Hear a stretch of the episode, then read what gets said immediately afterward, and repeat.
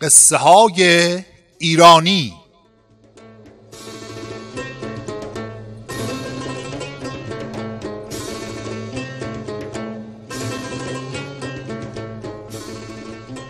قصه های ایرانی پادکستی است که توسط کتابخانه مهر تولید می شود قصه ای که می شنوید از کتاب مسلوات بوده که بازنویسی و تلخیص کتاب های مجمع الامثال و جام و تمثیل اثر محمد علی حبل رودی است و احسان الله شکراللهی آن را بازنویسی و خلاصه کرده است.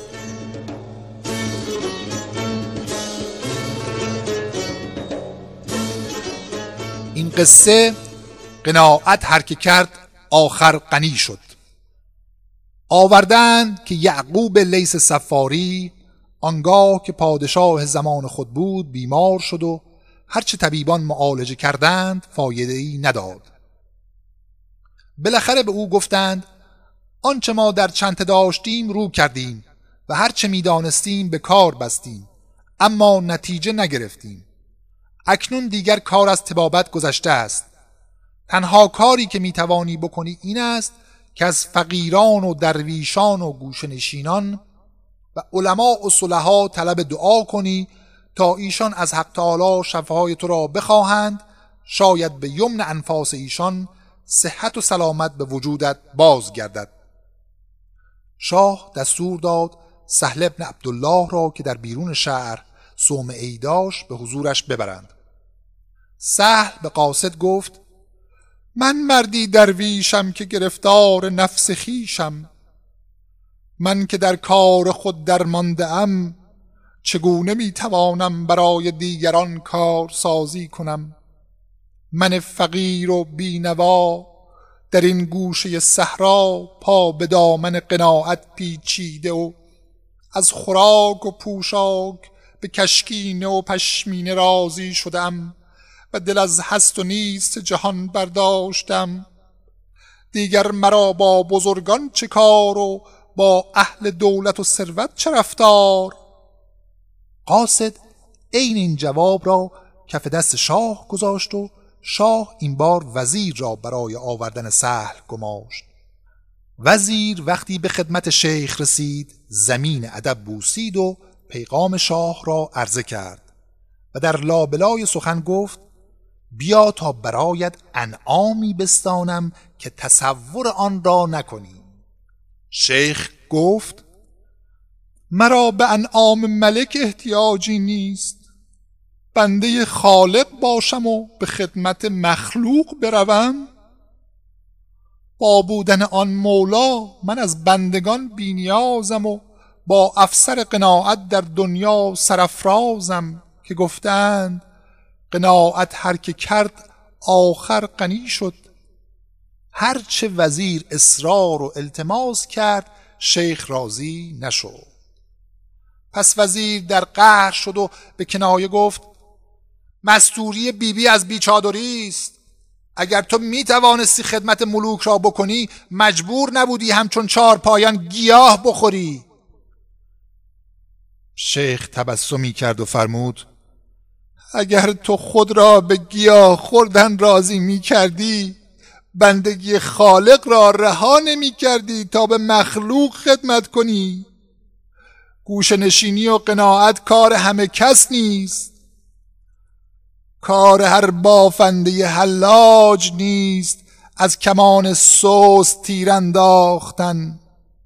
حق در قرآن مجید فرموده هر که دنیا طلب کند آن را به او می‌دهم اما از آخرت به او نصیبی نمی‌رسد که دنیا و آخرت یک جا جمع نمی گردد مرد عاقل آن است که از دنیا اهلان گریزان باشد تا فریب شیطان را نخورد. چنان که انبیا چنین بودند از این عمر کوتاه باید توشه برداشت که راه سختی در پیش است. چون وزیر این موعظه را از شیخ شنید ترسی شدید بر او غلبه کرد و به عذرخواهی درآمد و به دست و پای شیخ افتاد و از گفته خود پشیمان شد. از شیخ خدا حافظی کرد و به حضور شاه بازگشت و آنچه شنیده بود را برای شاه باز گفت. پادشاه از شنیدن این سخنان تحت تأثیر قرار گرفت بر تخت روان نشست و به سوی شیخ روانه شد. با او ملاقات کرد و آن شب تا صبح در خدمت شیخ ماند. به سخنانش گوش فراداد به نیایش و طاعت پرداخت و دنیا و درد خود هر دو را فراموش کرد. سهرگاه روز بعد شیخ سهل برخاست و وضوع ساخت و پس از ادای نماز صبح دست به دعا برداشت و سر به سوی آسمان کرد و با خدای خود چنین گفت. بارلاها ذلت معصیت را به او نشان دادی. اکنون عزت طاعت را نشانش بده. در همان ساعت به دعای شیخ و قدرت حق تعالی در دو مرض از جان یعقوب لیس رخت بربست و در دم شفا یافت. شاه از شادمانی دست شیخ را بوسید و دستور داد تا هزار دینار در پیش او بگذارند. شیخ نپذیرفت و آن پول را رد کرد. شاه التماس کرد که اگر وی خود نمیپذیرد لااقل اجازه دهد تا این پول را به مریدانش بدهند. شیخ گفت یا امیر به لطف خدای بزرگ از برکت قناعت قنیم و مریدان من هم به این پول ها احتیاجی ندارند. ای امیر بدان که تا امروز از کسی جز خدا توقع کمک نداشتم و به ثروت کسی طمع ننمودم و از مخلوق چیزی نگرفتم و آبرو پیش کسی نریختم. نان بازویم را می‌خورم و به آنچه حضرت عق روزیم نموده قناعت می‌کنم چون می‌دانم که هر از مخلوق طمع داشته باشد خار می شود و هر که توکل به خدا کند خدا خود را کفیل و نگهدار می گردد و به دلش آرامش می دهد. و من یتوکل علی الله فهو حسبه.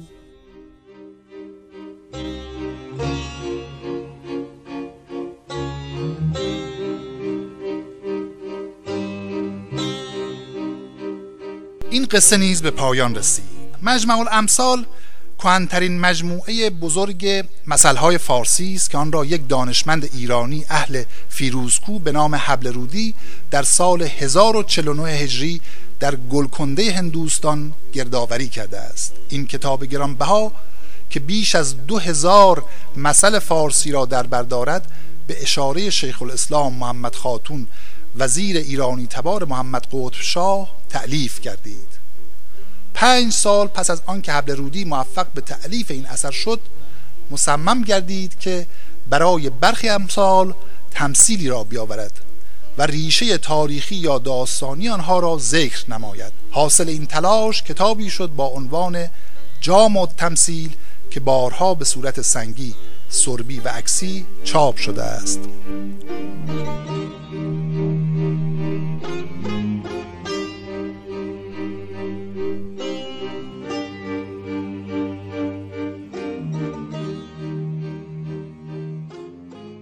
این پادکست رو من ابوالفضل نجاری به همراه محسن سعادت و داوود وجدی تهیه کردیم.